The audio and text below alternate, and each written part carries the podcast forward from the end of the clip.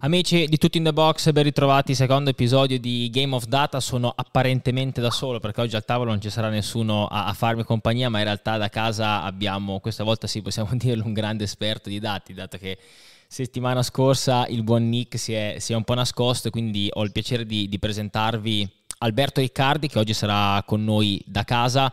Eh, lui è vero esperto, no? dicevo, dei dati di, di Soccerment che, che ci aiuterà in questo caso di entrare ancora più nel dettaglio di questa seconda giornata di, di Serie A per cercare di estrapolare insomma quelli che sono gli insight più interessanti soprattutto io un po' da tifoso Juve ho già visto un po' i match report e, e ho cominciato già un po' a rosicare. No? ciao Alberto benvenuto. Ciao grazie mille per l'invito. Poi vabbè dai non, non, non sono l'unico esperto di dati di soccer anzi Nick settimana scorsa ha fatto un'ottima performance. Comunque eh, mi fa molto piacere essere qui e commentare questa seconda giornata insieme eh, non so da cosa vuoi partire, Matteo. So. Sì, allora abbiamo, abbiamo, un'oretta insieme da fare e io voglio togliermi subito il dente, cioè io vorrei subito partire da, da Juventus Bologna perché a differenza di quella che è stata forse la prima partita mh, fuori casa con la Juve che abbiamo analizzato proprio con Nick e, e, il critico settimana scorsa, abbiamo visto una Juventus che sicuramente è partita un pochino più in sordina, comunque anche un po' magari in difficoltà, direi anche difficoltà create da da Tiago Motta che insomma ha preparato bene anche la gara. Ma poi nel secondo tempo, secondo me, la Juve ha ripreso un po' in mano la partita, probabilmente anche spinta da un moto d'orgoglio che, che sicuramente era necessario no? per poter recuperare una partita che in quel momento si era messa, si era messa male. E dicevo, ho visto un po' il match report ed è un match report che parla abbastanza chiaro a favore della Juve, quindi vorrei cercare di riguardarlo insieme a te eh, per cercare di, eh, come dire, magari dare anche un po' di fiducia in più a chi ci segue da casa, dei tifosi della Juve, dato che è già cominciato un po' la, la gogna mediatica, comunque il tifoso della Juve è già un pochino negativo no? dopo, questo, dopo, questo, pareggio, anche se in realtà la, la direzione sembra comunque essere sempre quella buona. Sì, beh, innanzitutto credo che anche la prima partita del Bologna in realtà, nonostante il risultato, sia stata una buona partita contro il Milan. Quindi sicuramente sarà un avversario che secondo me darà filo di torcere a tante squadre quest'anno. Sì, partirei appunto dal, dal match report, non so se lo, lo vuoi condividere tu. Sì, sì, lo, lo, stiamo facendo vedere in questo momento. Ok, aspetta che non lo vedo... Non lo vedi tu in grafica? No, aspetta per me no. Dovresti vedere, noi qua stiamo, noi qua lo stiamo vedendo, lo stiamo proiettando.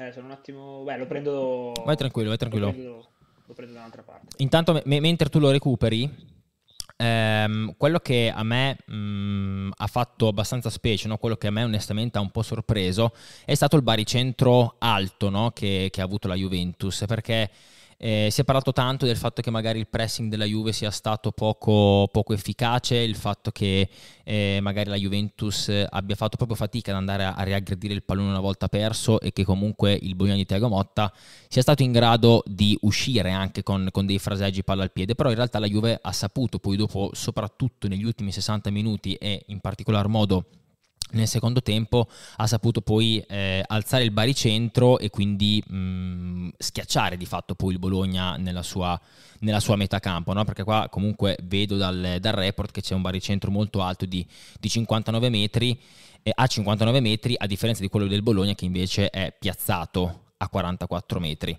E questo come, come, lo possiamo spiegare? Non so se intanto hai, hai avuto modo di recuperare il report, se, se ce l'hai sotto Alberto. Non sentiamo più, non sentiamo più Albi. Prova, proviamo a vedere se, se recuperiamo.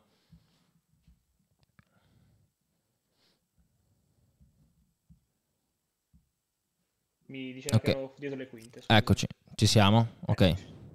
Perfetto, adesso ti, ti, recuperato. Hai recuperato il report? Sì, sì, sì, ho recuperato Ottimo. il report.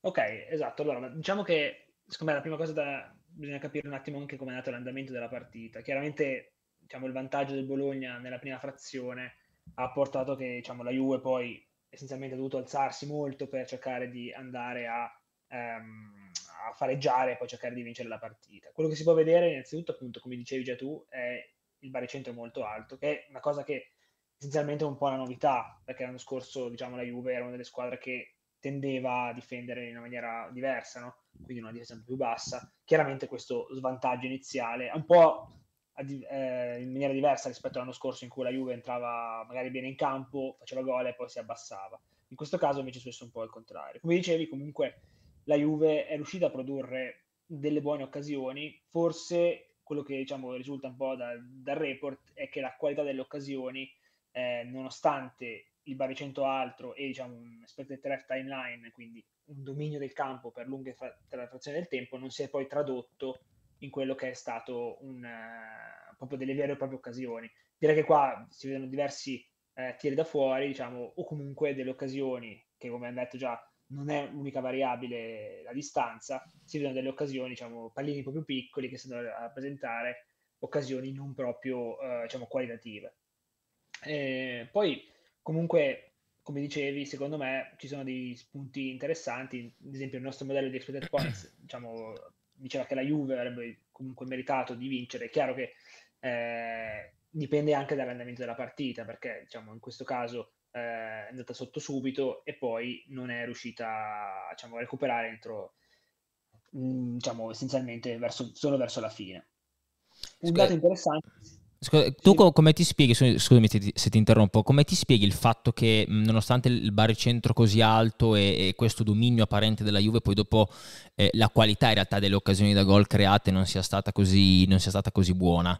Cioè c'è una spiegazione che si può magari ricavare dai numeri o è, è pura, dire, pura, pancia che, che, vai a recuperare un po' guardando la partita dal fatto che magari la Juve è stata anche un po' sporca proprio da, da un punto di vista tecnico, no? no? Cioè io nel senso ho avuto un po' la, la, la sensazione che manca mancasse proprio l'ultimo passaggio anche, no? Eh, e quindi mh, nel momento in cui la Juventus riusciva magari a costruire delle buone manovre di gioco, riusciva effettivamente a, a, schiacciare il Bologna nella sua metà campo, come abbiamo visto in questo caso alzando il baricentro, poi però dopo magari mancava sempre un po' l'ultimo passaggio e la capacità di mettere nelle condizioni i giocatori di, ehm, di, di, di poter eseguire anche un esatto. gesto tecnico comodo, facile per poter, per poter poi cacciare in porta. Sì, io credo che questa sia una visione corretta che emerge abbastanza bene da questo report. Come possiamo vederlo? Appunto, il fatto che il tilt sia eh, alto ci dà un'idea della dominio territoriale, no? Perché questo non si è tradotto chiaramente dai dati si vede ad esempio che probabilmente i centrocampisti diciamo, e la parte di esterni a livello di rifinitura non sono riusciti a supportare in maniera dire, adeguata le punte. Come si può vedere questo? Ad esempio, se noi prendiamo eh, gli Open Play XA, vediamo che nei top 3 performers per la Juve eh, ci sono due eh, diciamo, componenti del terzetto difensivo e l'esterno di destra UEA. Quindi si vede che, ad esempio, magari la, a livello di centrocampo non sono riusciti a produrre dei passaggi abbastanza pericolosi per quanto riguarda la parte di, eh, proprio di creazione di, di, di, di occasioni. Perché si, questa è un po' difficile, diciamo, uno magari un po' non è facilissimo da leggere, va letta in maniera combinata. Si vede che qua, ad esempio, dal, match, dal, dal pass network ci sono tanti passaggi tra i tre difensori centrali e questo si vede abbastanza bene. E eh, cosa succede? Che questi tanti passaggi fanno sì che c'è un accumulo di open play expected assist, quindi ass- questo expected assist è dovuto t- tanto dal volume dei passaggi, non tanto dalla qualità dei passaggi in sé. Quindi combinando queste due informazioni possiamo dedurre appunto che diciamo, la tua lettura è corretta e la fase di rifinitura, quindi l'ultimo passaggio è un po' mancato. Sì, infatti è questo probabilmente la, mm, quello, quello, che salta un, un, po' di più all'occhio. E, ehm, dato che quello di cui si è parlato principalmente è stato il fatto che la Juve abbia fatto molta fatica a dare continuità di prestazioni rispetto alla primissima uscita stagionale contro Udinese che invece era stata molto positiva in termini soprattutto di pressing alto no? e quindi anche poi controllo del, del dominio del pallone eh, nella metà campo avversaria. No? Se riprendiamo il match report, eh, l'avevi un po' già accennato prima, ma giusto per rimetterci il focus, a livello di pressing e, e quindi anche di dominio territoriale, di possesso palla nell'ultimo terzo, come è andata la Juve? Cioè questo pressing effettivamente è stato meno efficace allora. oppure è, è, solamente magari una sensazione del tifoso? Ma allora, si vede che ad esempio, eh, se noi guardiamo eh, i due indici di riaggressione, ok? Quindi il GPI che ci dà l'intensità della regressione e il GPE che ci dà invece l'efficacia della regressione, si può vedere che a livello di intensità di regressione Bologna e Juve hanno avuto una regressione praticamente simile, 48% di palle raggredite per la Juve, 48.4 e 48. Maga- magari per chi ci segue, eh, prova a rispiegare che cos'è GPI e GPE, esatto. gi- giusto per fare chiarezza. Allora, eh, il GPI essenzialmente è un indice che va a considerare tutte le palle perse nel 40% di campo offensivo, quindi diciamo, abbiamo considerato non solo l'ultimo terzo, ma una frazione in più, e eh, va a considerare queste palle eh, perse da una squadra e se queste palle perse sono riaggredite o meno. Cosa si intende per reaggressione? Si intende un'azione difensiva che può avere successo o meno, eh, che viene eseguita entro 6 secondi dalla perdita del pallone. Questo è un indice che quindi ci dice la frazione di volte che le palle vengono riaggredite rispetto alle palle perse totali. E ci dà appunto un'indicazione sulla fase di riaggressione, che essenzialmente è quella fase in cui una squadra perde la palla e si innesca la transizione negativa, la transizione difensiva, per poi andare a riaggredirla. Quindi queste, questa regressione, l'intensità e la volontà di queste regressioni viene misurata dal GPI. Però questa regressione può avere successo o meno, ok? Quindi uno può recuperare la palla o no. Quello che si può fare è vedere che l'altro indice, che è il GPE, che quindi non considera solo le regressioni indipendentemente dal fatto che siano riusciti o meno, ma conta solo la frazione di volte in cui la squadra ha effettivamente recuperato il pallone. Quello che si vede qua è che le due squadre hanno un indice di regressione identico, no? 48%. Vuol dire che se loro hanno perso 100 volte il pallone nella parte offensiva, l'hanno regredito circa la, una volta su due. Però okay. c'è un, un, fattore, diciamo, del 10% in meno per quanto riguarda la Juve nell'efficacia di queste regressioni. Quindi ha magari cercato di regredire e prendere la palla quanto il Bologna, però essenzialmente non è stata così efficace in questo senso. Quindi di, di 100 palloni persi, eh, tentativo di riconquistarne 50, riusciti effettivi 20, esatto. no? E questo è il dato. Esatto. esatto. Quindi comunque un dato che conferma effettivamente quella che era anche un po' la percezione no, che ha avuto il tifoso nel corso della partita, quindi insomma un po' di difficoltà della Juve di, di rendere efficace questo pressing, perché il tentativo sicuramente sì. c'è stato e quindi questo lo abbiamo visto. Eh, però effettivamente mh, anche proprio la percezione diceva che, che, che facevi fatica a farlo e che non sempre era efficace, quindi il dato lo conferma. Sì, ci, siamo, ci sono due, diciamo, le, la parte di regressione è proprio tipica delle parti di, diciamo, perdo la palla, la regredisco no, quindi è una fase, come dire, specifica del, di una sorta di pressing quando io perdo la palla. Quello che possiamo anche vedere è, se invece situazioni un po' più eh, come dire, diverse, magari la Bologna parte dal, dal, basso, dal rinvio dal fondo, e questo possiamo vederlo dalla pass accuracy, quindi la, sostanzialmente la quantità di passaggi che una squadra ha eseguito correttamente rispetto al totale. E qua si vede che tutto sommato il dato della Juve, eh, secondo me non è male, perché comunque il Bologna ha, ha completato l'81% dei passaggi e ne ha completati ad esempio in meno rispetto alla partita con il Milan. Questo significa okay. che secondo me eh, è stato magari portato un buon pressing in fasi eh, strutturate, quindi quando la palla era al portiere, quando mh, mm, la squadra ripartiva dal basso, mentre quando c'era la perdita del pallone, magari a livello di distanze o a livello di, eh, proprio di, di, efficacia del pressing, si è un po' persa questa, questa statistica. Cioè, quindi il pressing è meno efficace in questa, in questa, fase. Certo, certo, quindi in questo caso è, è il dato che conferma, che conferma la, la, percezione e la sensazione.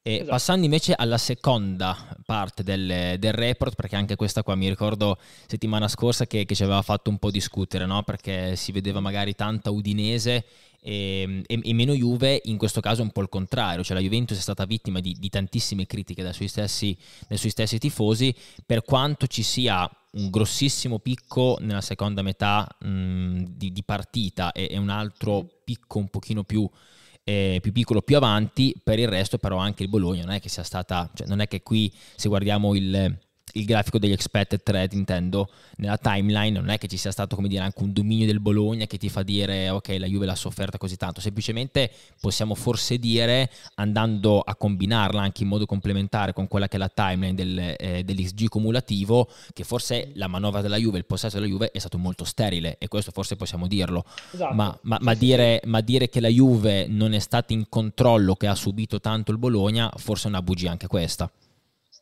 sì, sono d'accordo con la tua lettura, anzi, se uno vede proprio il gol è stato fatto in una, mm, diciamo, una parte di intervallo temporale in cui la Juve essenzialmente aveva concesso campo un po' al Bologna, no? infatti c'è stato il recupero palla, il passaggio di Pogba, la palla su Healing e poi da, da cui è nato il gol.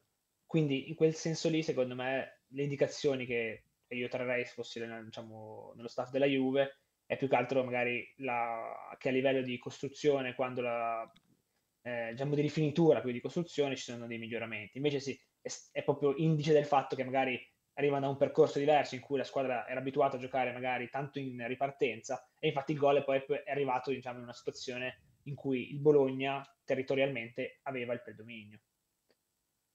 Questo, esatto, infatti questo qua stavo, stavo proprio guardando, è, è, esattamente questo. Una domanda che avevo fatto a Nick eh, proprio settimana scorsa che mi ha detto ricordiamoci di chiedere ad Albi, quindi te la, te la chiedo dato che siamo qua. E, ehm, cioè, mi confermi oppure dimmi se dico una stupidata che, due, che queste due timeline debbano essere viste e, e, lette in modo complementare, cioè comunque che debbano essere viste insieme, sì. no?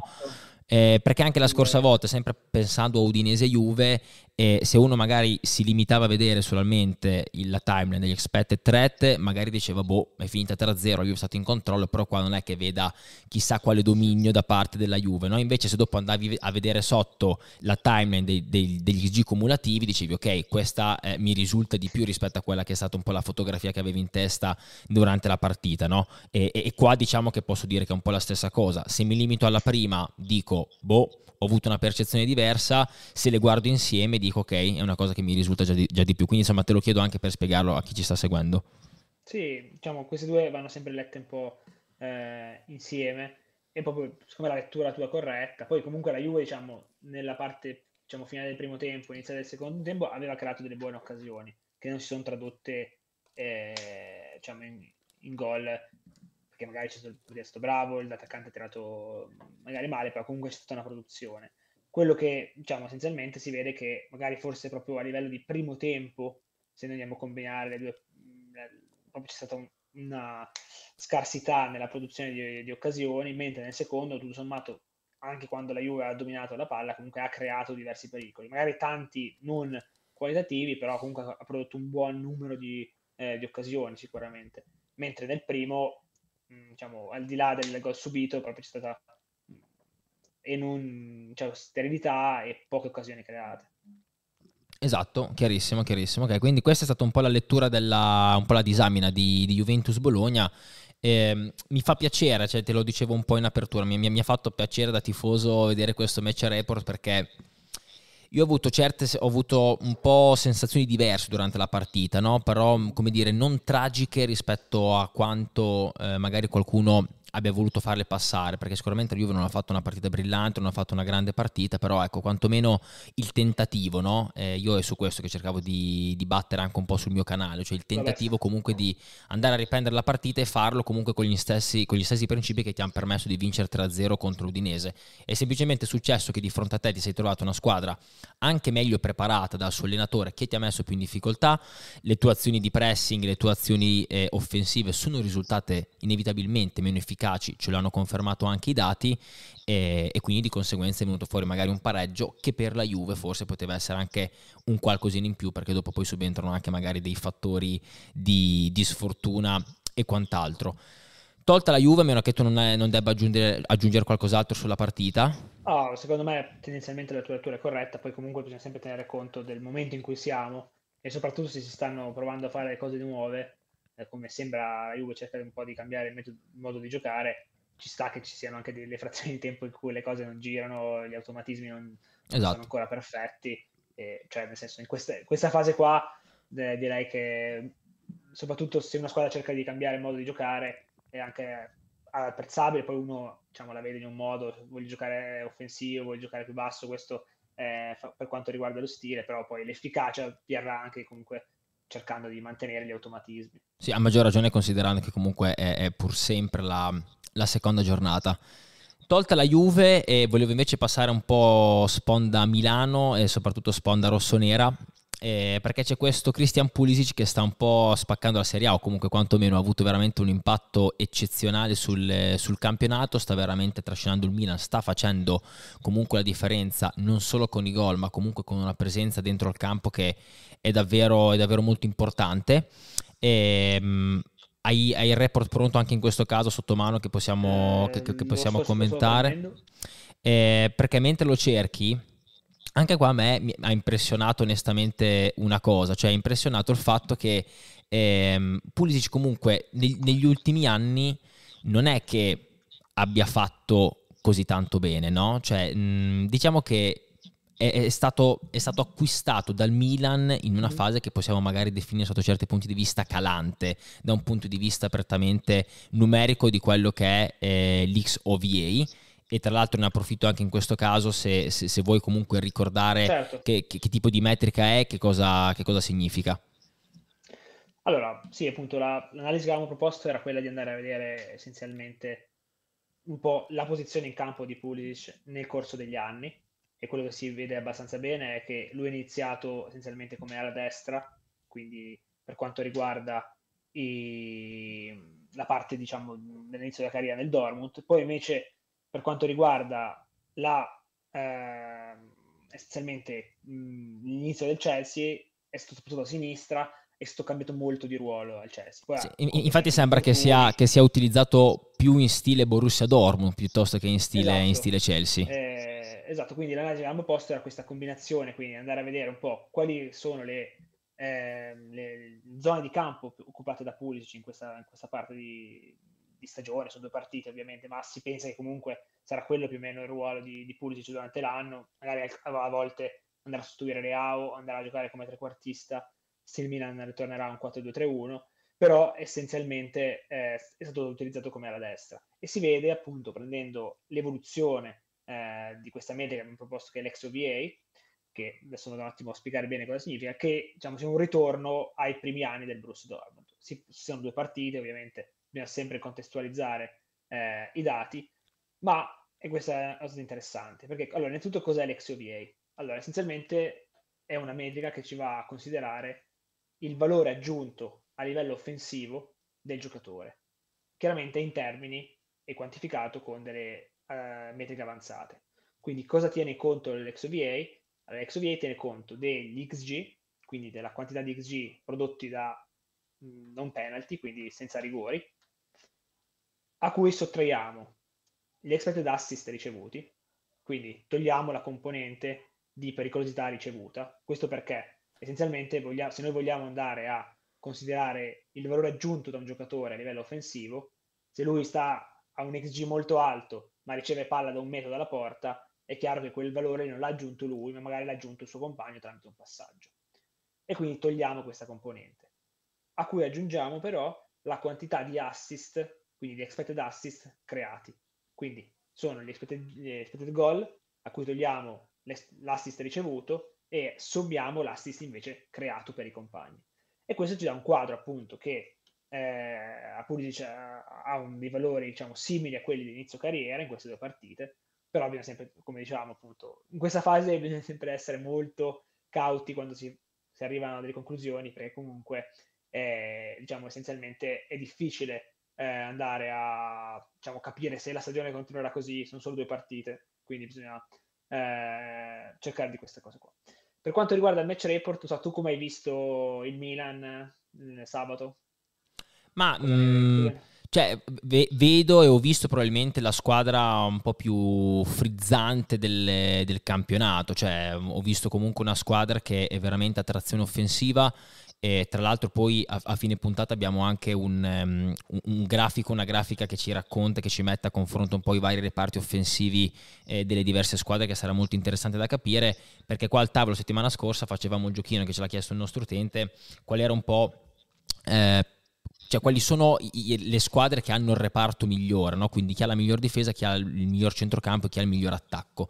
Io mi sono espresso subito sul miglior attacco dicendo il Milan, che secondo me in, in pochissimi in realtà nominano, eh, è un reparto offensivo che secondo me viene un po' sottovalutato, ma l'altra sera vedendo anche la partita mh, mm, è, è, proprio invece quello che, che, poi mi è risultato, cioè eh, vedere un Milan che quando va in avanti e quando riesce comunque a mettere in moto anche quelle che sono le proprie, i propri esterni, d'attacco diventa veramente una squadra difficile da marcare, considerando poi che sulla sinistra dalla parte di Leao c'è il rinforzo da dietro di Teo Hernandez che 9 volte su 10 va, va in sovrapposizione, no? tant'è che uno, insomma, il suo gol nasce proprio da una giocata del, del genere. E per cui insomma questa qua è stata un po' l'impressione che ho avuto.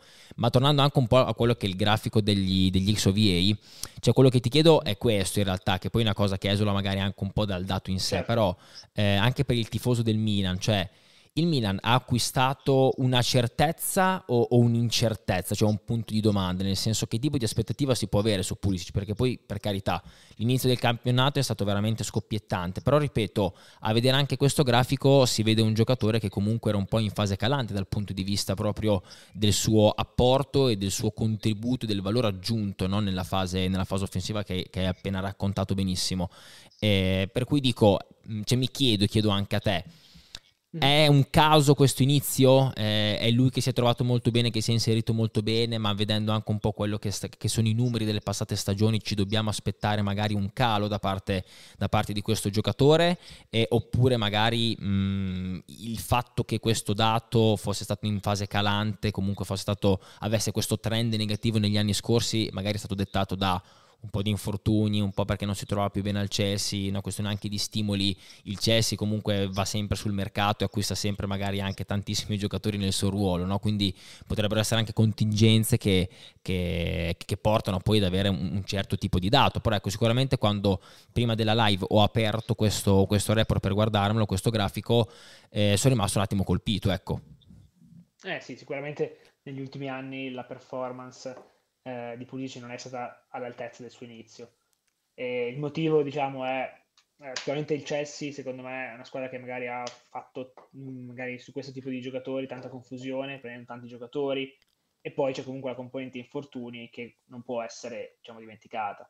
Bisognerebbe capire diciamo, se lui riuscirà a mantenersi eh, diciamo, in forma e sano per tutto l'anno. Secondo me il Milan ha preso, io ti direi una certezza nel campionato italiano nel senso che lo vedo un giocatore molto intelligente, molto eh, inserito in quelli che è l'idea diciamo, di Pioli, e che soprattutto diciamo, crea essenzialmente nel fronte d'attacco del Milan un nuovo versante, no? perché se eh, il Milan diciamo, è la squadra che già anche l'anno scorso completava più dribbling, ha inserito diciamo, anche a destra adesso due giocatori che nel dribbling eh, diciamo, sono proprio eh, sì. sono molto, molto forti, di cui fanno una caratteristica principale.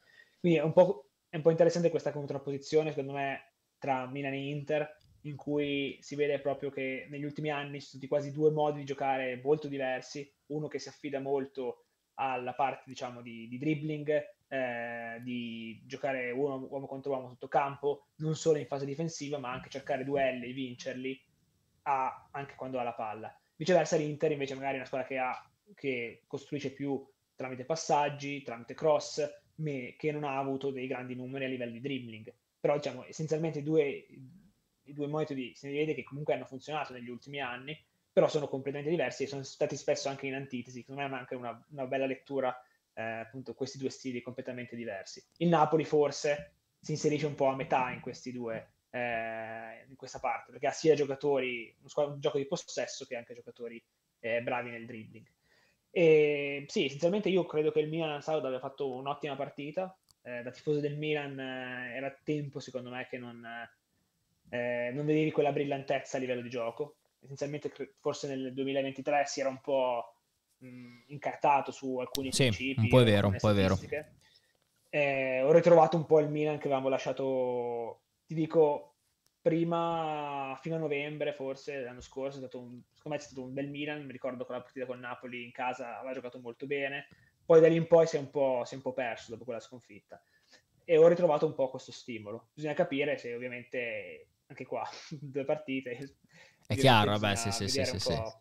È sempre, è sempre, troppo presto dopo due partite poter dare delle, delle sentenze definitive. E... Poi, ehm, vai, vai. Sì, anche sul, sul match report diciamo, essenzialmente eh, si vede proprio che, eh, che si ha una notevole, cioè un dominio diciamo, della partita, diciamo, il, quello che si è visto dagli occhi, diciamo, risulta anche nel livello di dati, hanno dato pochissime occasioni al Torino, meno di 0.5 expected goals eh, subiti, E poi bisogna anche dire appunto Nick la settimana scorsa aveva detto Loftus Cheek. Eh, è vero, ha eh, fatto una buona chiamata, ha fatto una buona chiamata. Ha fatto veramente una buona chiamata con...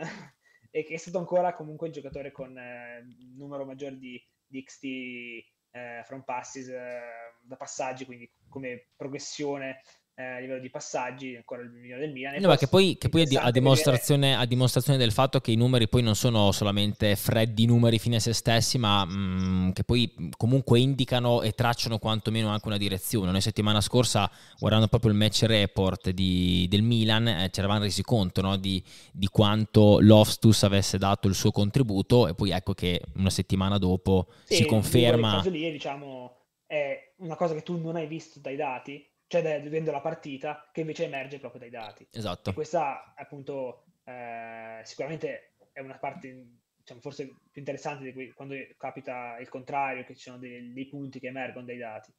Qua un'altra cosa che secondo me, diciamo, spostandoci anche visto che stiamo guardando il match report del Torino, eh, mi ha lasciato fatto una brutta impressione il Torino e soprattutto eh, è strano il dato della pass accuracy del Milan, in questo caso, perché comunque 86%, quando invece il Torino, diciamo, storicamente a livello di BDP, che è il nostro indice per andare a vedere il pressing, è sempre stata una squadra che va a eh, creare problemi nella costruzione avversaria, abbassando la, la pass accuracy avversaria. In questo caso invece si vedeva che il Milan costruiva bene.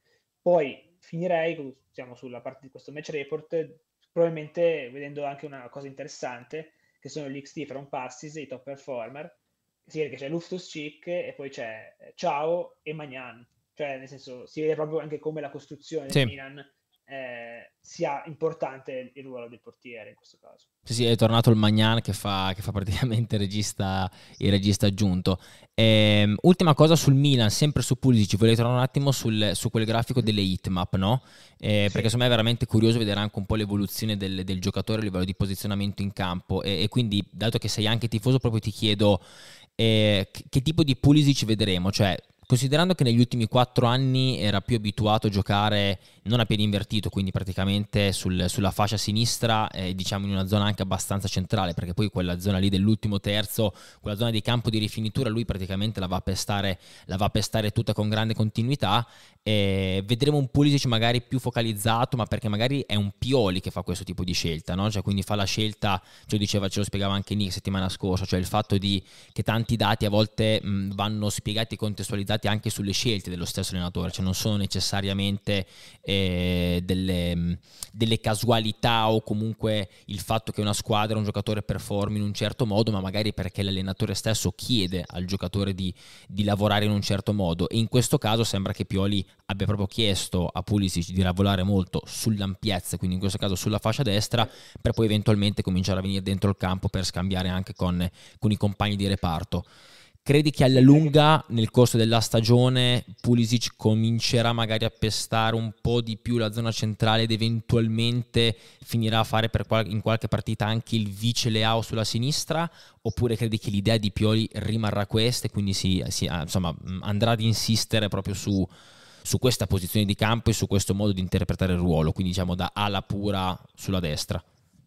Allora, credo che quando le partite diventeranno, diciamo, gli impegni diventeranno molto più fitti, ci saranno diversi cambi. Innanzitutto bisognerebbe capire, secondo me, se il Milan interverrà sul mercato davanti, a livello di punta.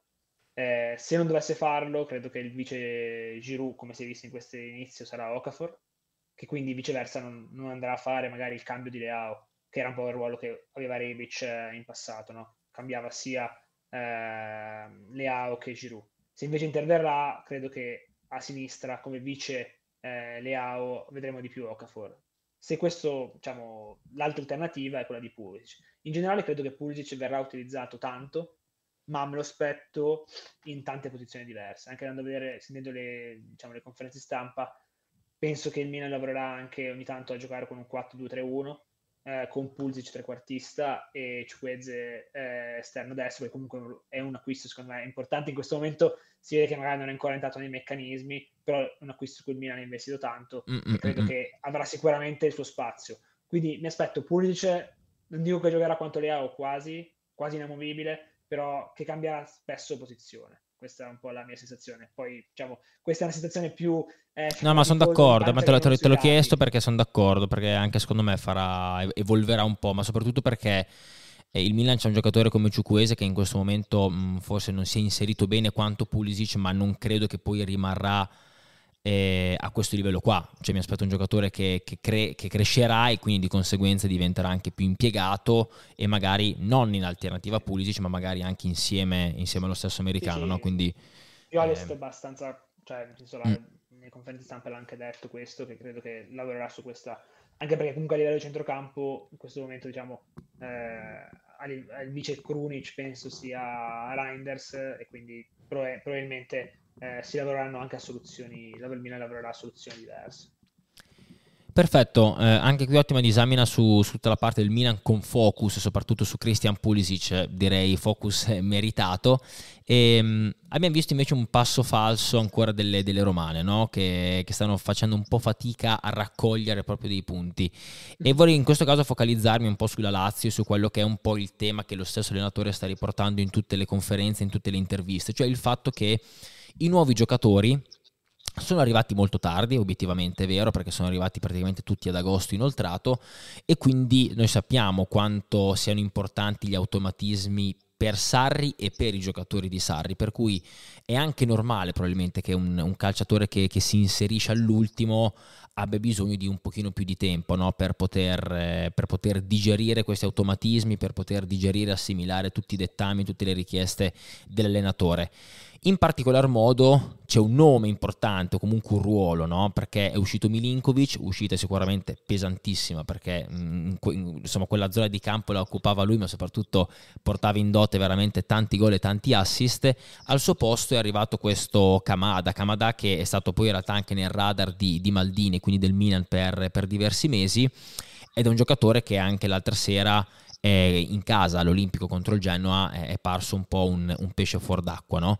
Eh, in realtà, anche qua, voi di Soccerman, che siete sempre molto bravi e molto sul pezzo, avete preparato un, eh, un, report, una grafica di confronto proprio con lo stesso Milinkovic che stiamo mostrando in questo momento, dove in realtà facciamo vedere quanto Kamada mh, non solo sia come dire, mh, anche più completo da un punto di vista di posizionamento in campo se andiamo a vedere la hitmap, ma, ma allo stesso tempo è anche un giocatore che a livello di, di gol e di numeri ha in dote praticamente le stesse cifre di Milinkovic Savic, per cui la domanda è questione di tempo? La mia risposta onestamente è sì, cioè io mi aspetto che poi eh, Kamada possa nel momento in cui veramente entrerà nei dettami di Maurizio Sarri potrà diventare un po' quell'arma in più di centrocampo eh, e che potrà sostenere, supportare l'attacco quando magari l'attacco gira meno, potrà essere quel giocatore che ti sblocca la partita anche magari con qualche tiro da fuori o comunque anche con qualche inserimento e questi dati comunque parlano chiaro.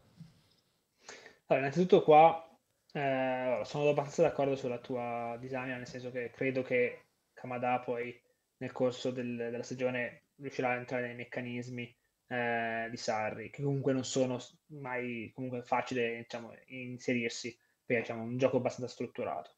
Poi la cosa che, da cui partirei da qui, in questa grafica è un po' quello che è il motore su cui ruota attorno tutta l'analisi dei nostri giocatori su X-Value, eh, quindi nostra, sulla nostra piattaforma, la nostra divisione innanzitutto è quella di andare a, a, capire qual è la funzione in campo di un giocatore in base a quello che fa proprio a livello, non tanto se lo fa bene o male, ma proprio lo stile del giocatore.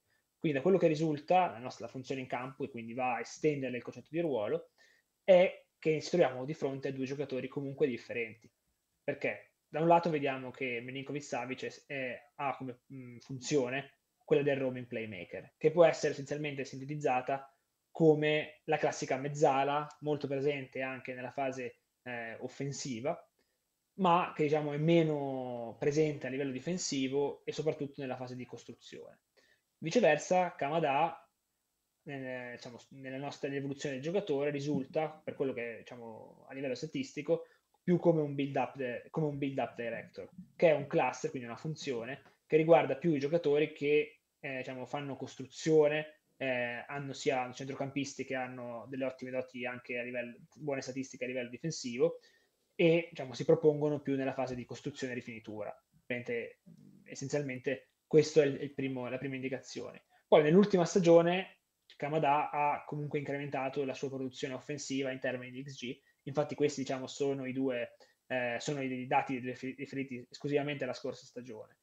Da qui, secondo me, andando a guardare a vedere le hitmap, eh, bisognerebbe capire quanto il giocatore, diciamo, magari si incanerà in un gioco posizionale come quello di Sarri. Perché si vede che abbastanza bene che il ruolo dell'anno scorso di Milinkovic Savic era essenzialmente quello della mezzala destra, quindi toccava tanti palloni sull'esterno, mentre Kamada l'anno scorso è utilizzato sia come costruttore, quindi eh, si vede che la hitmap eh, di Kamada ha dei, diciamo, delle, diciamo, de- delle zone in cui ha toccato la palla, essenzialmente in quasi tutto il centrocampo. Quindi è un giocatore abituato molto a muoversi in un sistema differente che era quello dell'Eintracht. Quindi un gioco che non definirei più posizionale, un gioco fatto di aggressioni, eh, di verticalità, quindi un gioco essenzialmente diverso. Quindi ci sarà del tempo in cui il giocatore dovrà inserirsi in un gioco invece diciamo più posizionale come quello di, di Maurizio Sarri.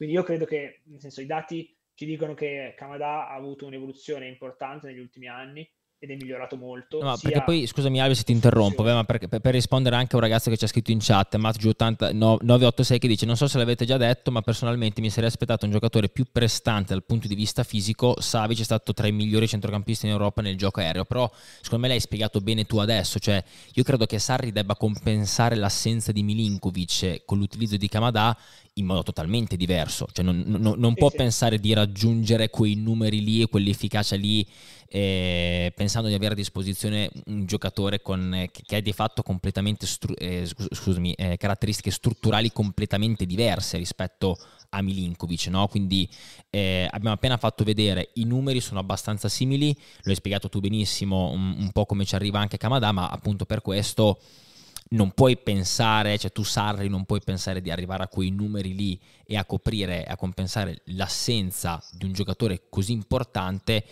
con un giocatore che magari è altrettanto importante, ha dimostrato di poter veramente essere importante all'Eintracht, ma in modo completamente diverso.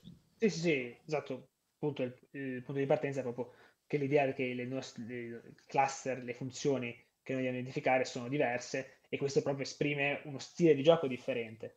E quindi è chiaro che eh, non ci si può aspettare come dire, colpi di testa, prendere la palla che faceva esatto. Milinkovic esatto. eh, con un giocatore diverso che ha tipicamente eh, stato utilizzato in maniera um, più magari completa nel corso della, eh, della carriera, nel senso che ha fatto tanti ruoli, tante funzioni diverse, però magari messo in quella posizione avrà del tempo di adattarsi. Poi è arrivato anche a inizio agosto, quindi diciamo che dalla sua eh, sicuramente delle scusanti magari per questo inizio non brillante.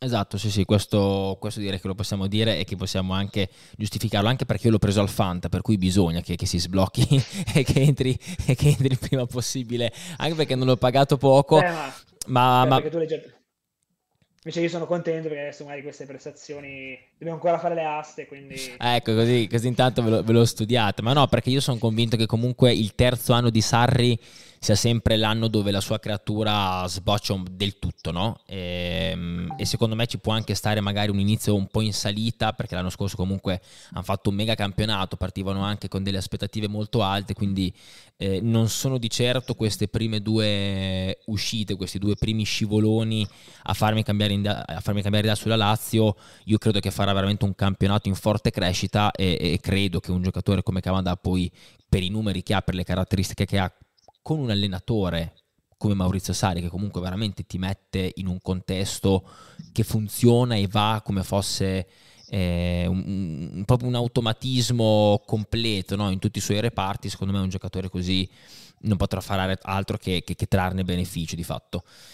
Chiusa la parentesi, Lazio invece lo accennavo prima, Infatti, dato che... Vai, vai pure. La Lazio, giusto che, visto che mi hai detto questa cosa qua, eh, eh, appunto sarebbe interessante vedere anche poi adesso la prossima partita contro il Napoli è una partita quasi già cruda è già un primo test sì sì sì, sì. ambizioni cose e, sì, chi è interessato diciamo su X-Value abbiamo anche eh, da, dalla terza giornata disponibile il match preview quindi si può scaricare eh, diciamo, una, un'analisi statistica pre-partita per quanto riguarda diciamo, questo match forse uno dei più interessanti con, eh, con sì. Roma Milan che possono essere scaricati anche da X-Value sì, assolutamente, hai fatto bene, hai fatto bene a ricordarlo.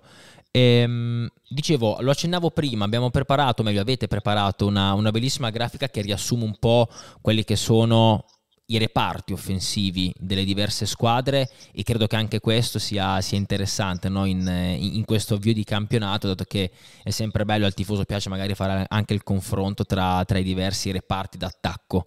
E se riprendiamo questa grafica, anche, raccontacelo un po', dici un po' quali sono questi dati magari che, che, che saltano più all'occhio. Qua vedo un Victor Osimen che ha le prime due barre praticamente piene al, 100, al 100%.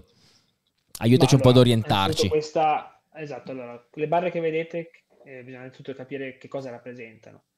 Allora, vedete che a sinistra, diciamo, nelle, nelle varie barre eh, ci sono le statistiche che andiamo a vedere, quindi gol, eh, del gol, expected assist, XOVA, pericolosità portata da conduzione palla al piede, da passaggi e dribbling eseguiti. Eh, tutti normalizzati per 90 minuti, stiamo confrontando eh, campionati diversi, eh, giocatori che hanno giocato minuti diversi, abbiamo quindi tutto normalizzato. Che cosa rappresenta la barra? Allora, la barra rappresenta il ranking percentile tra i giocatori offensivi della top 5, ok? Quindi nella scorsa stagione abbiamo selezionato giocatori con almeno 600 minuti. Quindi più la barra è completata, ovviamente più il giocatore è alto nel ranking percentile eh, appunto il ranking percentile cosa significa? Esatto, esatto, che spiegaci questo. Eh, se, non so, prendiamo magari, adesso non ho sotto mano il valore corretto, però tipo, non so, prendiamo Giroud, a gol sarà nell'80%, no, 85% di ranking percentile, cosa vuol dire? Che in quella statistica è meglio dell'85% dei, eh, degli altri giocatori considerati. Quindi essenzialmente un giocatore che, se consideriamo la statistica gol normalizzati per minuti, comunque risulta essere tra i migliori nella top 5 eh, nel gruppo di, diciamo, di confronto considerato. Qua essenzialmente abbiamo scelto di rappresentare i primi quattro giocatori, diciamo, eh, diciamo poi abbiamo aggiunto anche l'Instron che non è ancora ufficiale al Napoli, però era interessante, volevamo creare un po' una, una, visione un po' su quello che potrebbe, essere, potrebbe apportare il giocatore in arrivo dall'Eintracht e essenzialmente quindi abbiamo dato una panoramica di, di, quattro, di quattro giocatori che riguardano l'attacco. Per quanto riguarda il Milan, eh, si vede appunto bene, allora il discorso che facevamo anche di Pulisic, che l'anno scorso essenzialmente eh, non ha performato molto bene per quanto riguarda sia i gol, eh, Spotted Acid, XOVA, ma comunque è un giocatore che ha delle caratteristiche interessanti che vanno un po' appunto, come dicevamo, a secondo me mettersi bene nello stile del Milan, fatto di duelli tutto campo, infatti un giocatore che ha degli ottimi, dei buoni valori sia per quanto riguarda i dribbling vincenti, quindi diciamo che hanno superato l'avversario, che per quanto riguarda la conduzione palla al piede. È uguale a Ciuquez, quindi si capisce proprio l'idea dello stile dei due acquisti del Milan, in che direzione va, e va a completarsi con un attacco in cui c'è Giroud, che diciamo essenzialmente è un target man, quindi va a focalizzarsi più sulla fase conclusiva e poi Leao che invece diciamo essenzialmente è un po' il tuttofare come si potrei confrontarlo qua vedendo gli altri giocatori a, a Kvara l'anno scorso diciamo essenzialmente hanno dati eh, direi abbastanza simili.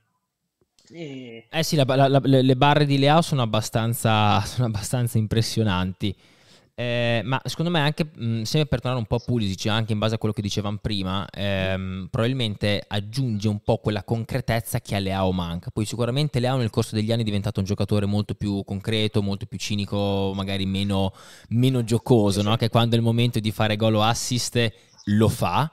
Eh, però Pulisic forse eh, nei numeri, guardando la carta, fa meno impressione, anzi uno si domanda, cavolo, sono dei numeri abbastanza bassi perché se li confronti sono, sì, più, ba- sono più, bassi anche di Ken, se vogliamo, sotto certi punti, sotto certi certo, punti di vista. Non...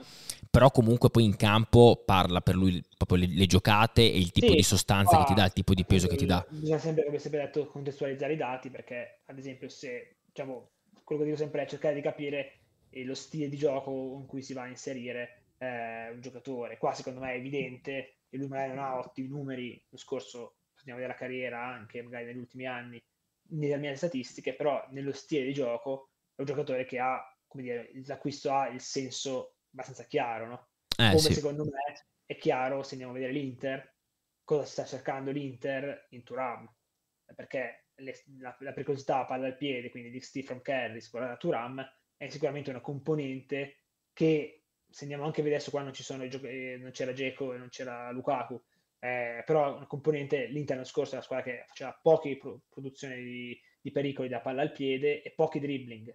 Quindi in mm. questo senso, aver ripreso, aver preso un giocatore come Turam o come Sanchez, sicuramente mm. andrà a un senso, come dire, a livello di gioco ben, ben definito. Ma questo, questo perché questo è veramente un insight eh, molto interessante. Intanto ringrazio Ox of War 91 per, per, i due mesi, ma è un dato veramente molto interessante. Ma secondo te perché l'Inter ricerca questo tipo di caratteristiche dal compagno di, insomma, dal gregario di Lautaro? Cioè, solamente perché l'anno scorso magari si faceva fatica nel, nel portare palla? No, nel... credo, credo, per darsi proprio una dimensione diversa all'attacco. Cioè, ma perché secondo te, secondo te potrà molto... beneficio anche Lautaro? Sì, sì, secondo me sì, cioè nel senso eh, è chiaro che non so, io poi nel senso, sono abbastanza fan di giocatori che saltano l'uomo, eh, proprio un po' come diciamo a livello di stile, questa è una preferenza, non c'è un bene un, un, un giusto o sbagliato, eh, però credo che eh, Lautaro messo diciamo con attorno per giocatori che gli spostano pericoli, li creano, credo me si è già visto nelle prime due partite in cui devo dire che l'Inter è forse la squadra che mi ha impressionato di più per la facilità con cui è arrivata al risultato soprattutto, eh, si vede che diciamo, l'idea di, di Zaghi è quella di creare una dimensione in più nell'attacco che magari l'anno scorso, gli anni scorsi mancavano. Alcune c'è una partita chiusa, può essere sicuramente una, una, componente in più, che invece componente che io che ritrovavo sia nell'attacco del Napoli, eh, uh-huh. che mh, se Chiesa diciamo, riesce, si mantiene a, diciamo, riesce a mantenersi sano, eh, sì, sì, sì, ha comunque anche la Juve.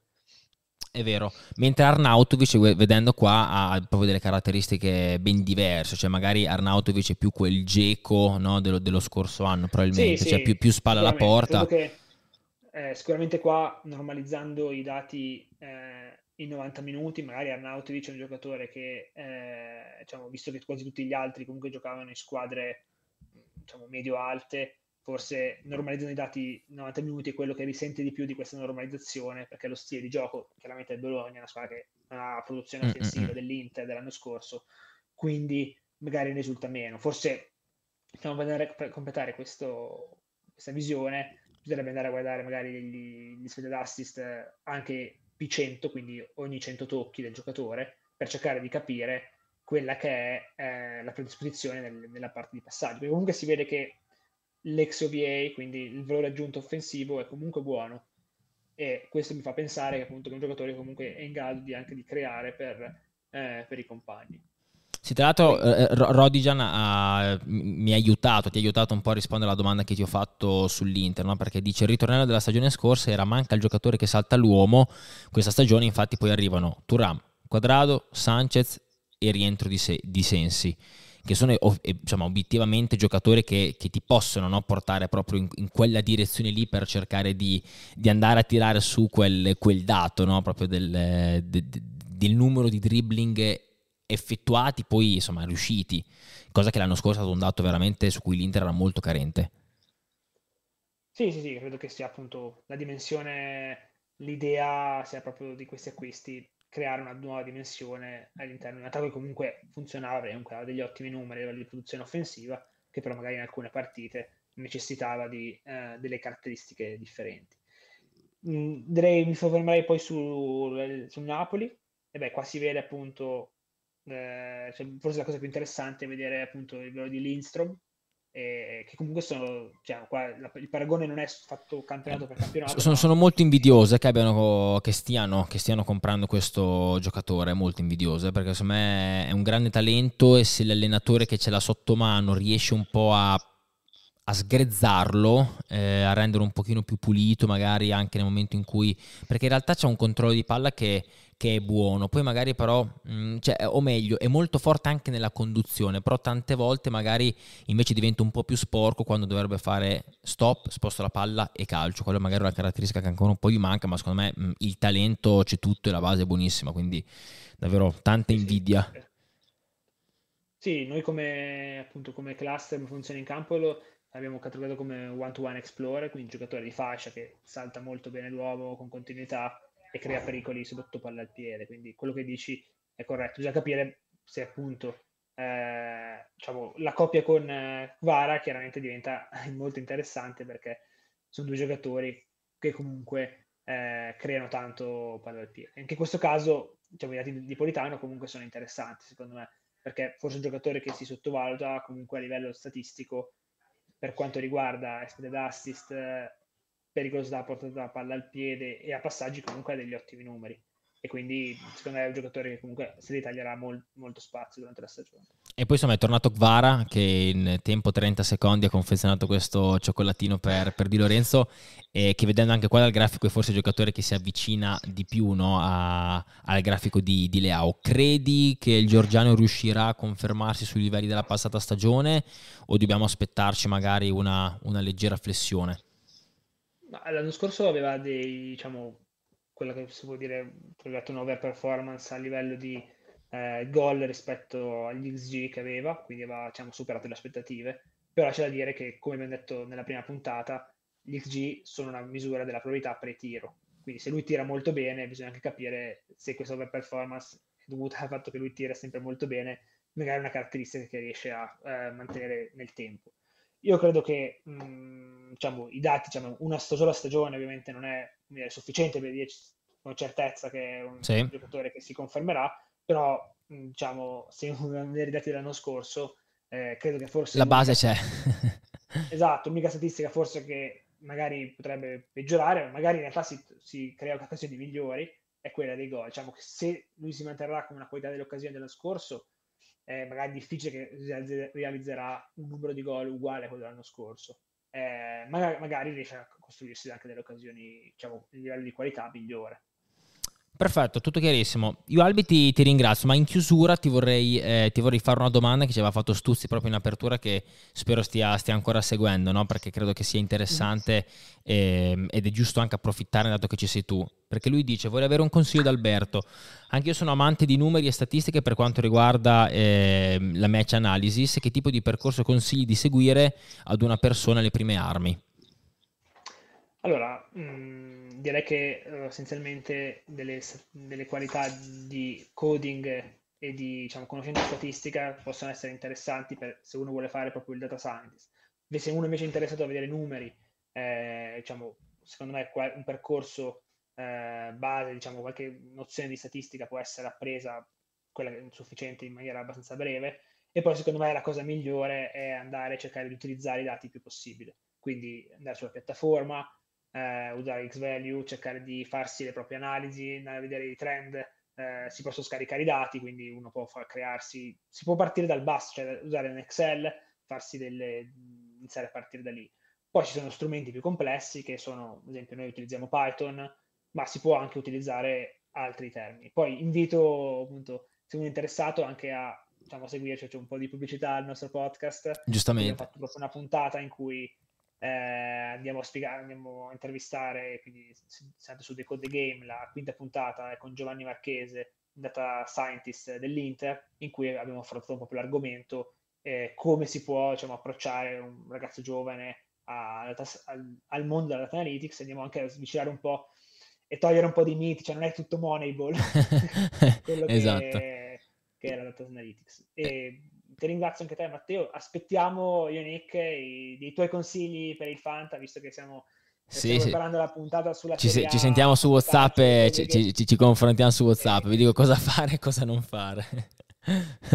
Ascoltiamo anche il consiglio di Rodigan che dice sarebbe interessante eh, un ragionamento analogo sulle difese rispetto a quello che abbiamo fatto su, sugli attaccanti sì, perché giustamente eh, le, le, difese eh, sono tanto importanti quanto poi Insomma, i reparti d'attacco. Nelle prossime puntate mh, sarebbe interessante iniziare a capire magari soprattutto lo stile difensivo che stanno cercando di adottare. Esatto, è vero.